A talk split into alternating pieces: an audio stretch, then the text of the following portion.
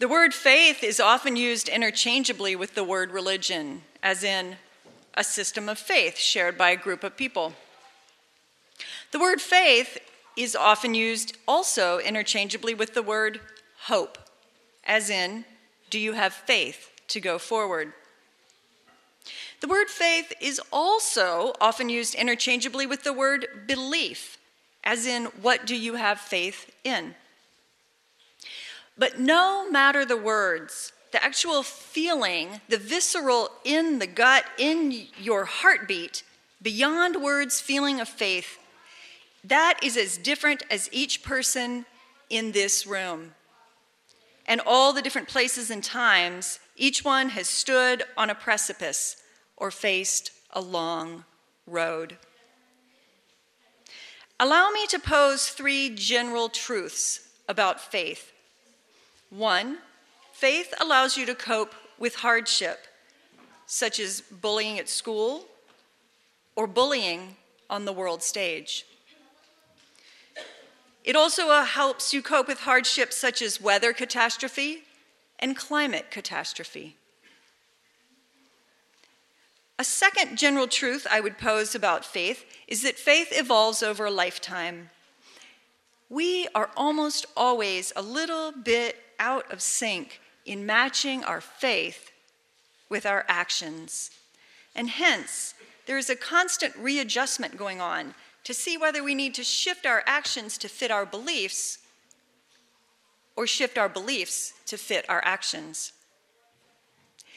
The third general truth I would pose about faith is that the opposite of faith is to have no worldview, and hence no hope or fabric of meaning to hold things together when things happen that are beyond our understanding. Another way to ask a question about faith is to ask, what do you have faith in? Now, a person might say they have faith in the unfolding cycles of life, and that gives them strength to get up on rainy days because they know there are sunny days ahead. A person might say they have faith in the goodness of humankind, and so they invest themselves in cultivating that goodness in children trusting that the next generation can make good choices for the planet. A person might say they have faith in the harmony of nature and hence arrange their lifestyle to adapt with seasons, fellow creatures, and work for economic structures that are also sustainable in all of creation. Those are just three examples of having faith in something and how it leads to doing things. But where does faith come from? Can a person think their way into faith? Can they try to have faith in something they've heard about? Or does faith just happen? So, to explore those questions, I'd like to share three stories from people who shared about their faith journeys. And Debbie, I'm going to ask you to hand me that black bag behind you.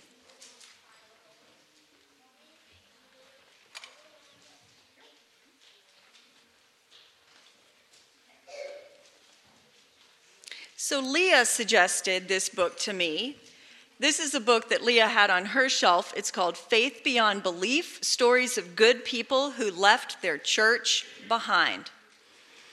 So, one of these stories is by a man named Charles. Charles was raised Catholic. His dad, in fact, had done the training to be a Jesuit, but then left right before he was ordained. And it wasn't until much, much later in his life that Charles actually thought to ask his dad, Why did you leave the Jesuits? And that was when his father was able to talk to him about his faith journey. So I encourage all of you to think about someone that you're close to, and in the next week, ask them about their faith journey. But the significant thing, one of the things that jumped out to me in Charles's story was something that happened at the place where he was going as a Catholic. There is a ceremony that happens in some Catholic churches called the blessing of the animals. Now, this may harken back to when people were in an agrarian economy. They relied on animals for food and to move their carts. And so they wanted those animals blessed, they wanted them to be well. But now that we tend to live more in an, many people live in an urban setting, some Catholic churches have been doing a blessing of the pets. So this guy, Charles, as a leader in his Catholic church, he went to the priest and he said, Priest, can we have a blessing of the pets? And the priest said, No. Because at that other church down the road, did you hear what happened after the blessing of the pets? One of the women wanted her poodle to receive Eucharist and Holy Communion.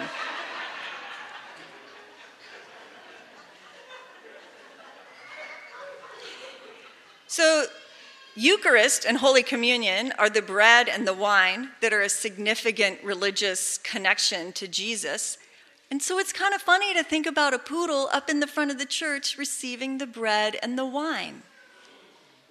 It's kind of funny on first thought, but this guy, Charles, thought about that some more. He was a veterinarian and he was a vegetarian. And he said to the priest, You know, I kind of think it's cool that that woman cares so much about her dog and her faith that she'd want her dog to receive the bread and the wine. The priest replied, the, the priest did not reply that strongly. but I am wishing them well. Um, the priest replied, the sacrament, that ceremony of the bread and the wine, will not work because the human soul and the animal soul are different. Well, this caused a crisis of faith for Charles, veterinarian and vegetarian. He did more reading, he did more study, and he concluded that humans are not much different from non human animals except for the size and complexity of our brains.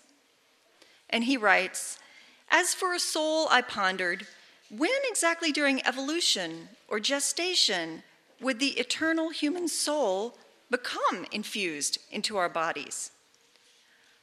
After reflection and study, he eventually concluded that he did not need to believe in a soul or a God, but simply in doing good for other beings.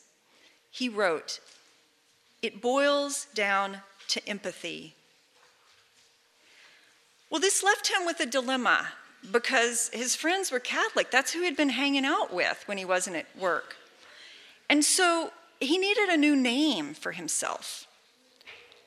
So he went online and he looked at atheist chat rooms. And he found in his opinion, a lot of those people were bitter and angry about religion. He didn't want to call himself an atheist. He did more reading, and he eventually concluded I call myself a secular humanist because it is about learning to live with reason and intent, but without having to rely on deities, promises of external reward, threats of punishment, or concern for the next life.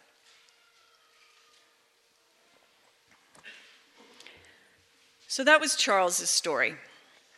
I'd like to tell you another story from a gentleman named David. David also was a reader.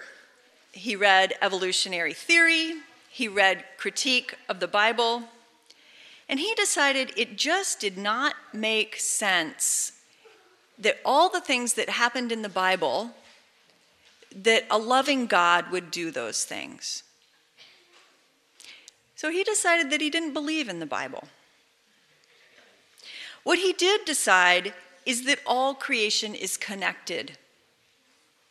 He decided that after reading mathematicians, and here's how he came up with it he thought of it like a soap bubble. a soap bubble. So I'm curious how many people here sometimes have washed the dishes in the kitchen sink and there's a whole bunch of bubbles? Yeah? And so when he looked at those bubbles, he said, Isn't it amazing that you can have a droplet of soapy water and then some air comes along and makes it a big soapy bubble? And then when the air goes away, it becomes a droplet of water. It's all the same, it's just changing form. And furthermore, he said when he looks at it, he sees little swirls of color moving about in the soapy bubble. They may look like individual swirls because of how the light hits them, but they are part of the whole.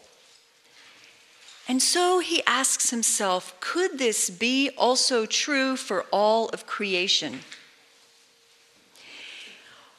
Is it possible that before any of us existed, before the trees, the rocks, the earth, before any of this existed, there was something that we could call the Creator? And the Creator was there all alone. But the Creator was lonely. The Creator wanted something else. And so the Creator didn't have anything. He didn't have any wood or clay or fabric or a sewing machine. He didn't have his Legos. So the Creator used the Creator's very own essence to begin to create nature and creatures. And hence, the way David makes sense of things is that the universe is the creator and we are part of the creator as well. David was also an athlete. He was training for a triathlon, and while biking, he had a very, very bad accident. He spent a number of months in the hospital. He had a number of surgeries. And during that time, he had a dream about all the times in his life that he had been mean to other people especially, and he really wrote this in this book, especially on the playground as a child. And that dream, after he got out of the hospital, helped him change the way he lived his life. And he wrote, I came to see how much I depend on others and how much they depend on me. I came to see how each moment of time is precious and that possessions do not determine our inherent value. Now I am more focused on respect and love for my fellow living beings. So that's the second story. Now, the third story that I'd like to share with you is from our very own congregation. For the last number of years, teenagers in this congregation have gone to a different region of our state or the next state over, West Virginia, as part of the Appalachian Service Project. And when they come back, they stand in this very pulpit and they tell stories about building walls, meeting families, working hard together, painting walls, relaying floors, and they learn about what they discovered about their own strength, about human beings who are different but similar, about their capacity to put their love into action. And it's not only this congregation that does that kind of faith in action. The National Unitarian Universalist Association has a, a part of itself called the UU College of Social Justice. It's not a college that's a building where you go to and get a degree. It is trips where people learn experientially together and reflect on their faith in action. They learn and grow together. So, what I'm hoping that you take away from those three examples is that faith is something that grows and changes. It happens alone and in groups, and it can have many different names.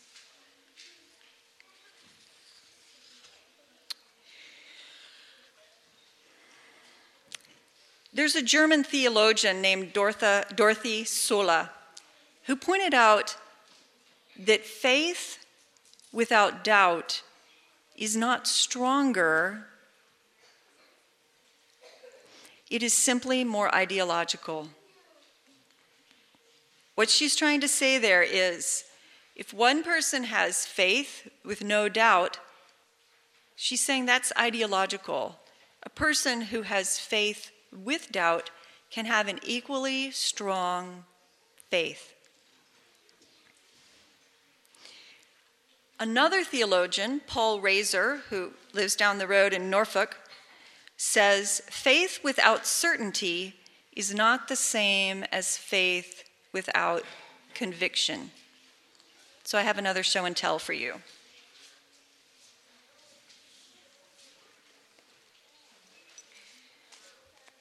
Faith Without Certainty by Paul Rasor is one of the books that I was required to read in seminary, and when I was dipping back into it the last few days, I highly recommend it to anyone who sits with these questions. I'm going to put all these books up here after the service. You can come look at them.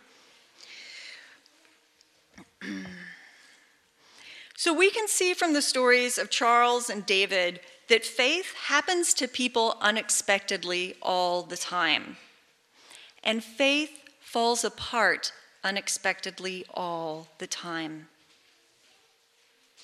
I'm guessing that many of you have had bouts of feeling like your faith fell apart, and you responded by reading philosophy and theology. You responded by asking various friends and mentors about their beliefs.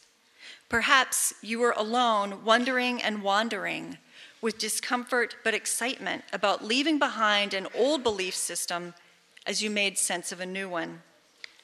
These periods of discovery can be very lonely. Our pews here today are full of people who have known such lonely times. And history books are full of stories from religious leaders who struggled through doubt and uncertainty. This can be especially lonely when one feels separate from one's community, family, friends, or spouse. One of the men in that first book, he wrote this. He said, My wife is still religious, and I still go to church with her once in a while. My wife calls my deconversion a midlife crisis. At least I didn't go off and have an affair or buy a fancy sports car. Here is why it can be helpful to be in community with others. And I, I think of it this way I don't know how many of you guys have gone in, into bumper cars, like at a fair, you're in this little car and you're driving around and there's bumpers, but you're not hurting anybody because it's all softened. And that's what I think of this congregation and a faith community like. People are exploring, they're bumping into each other, but we have these classes, these covenant groups, these worship times, these midweek meditations that help us to soften that wandering.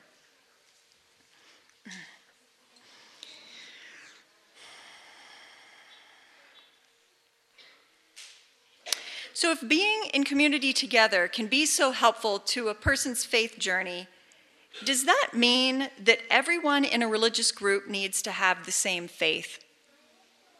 And quite specifically, here in this congregation or in our National Unitarian Universalist Association, does everyone need to have the same faith?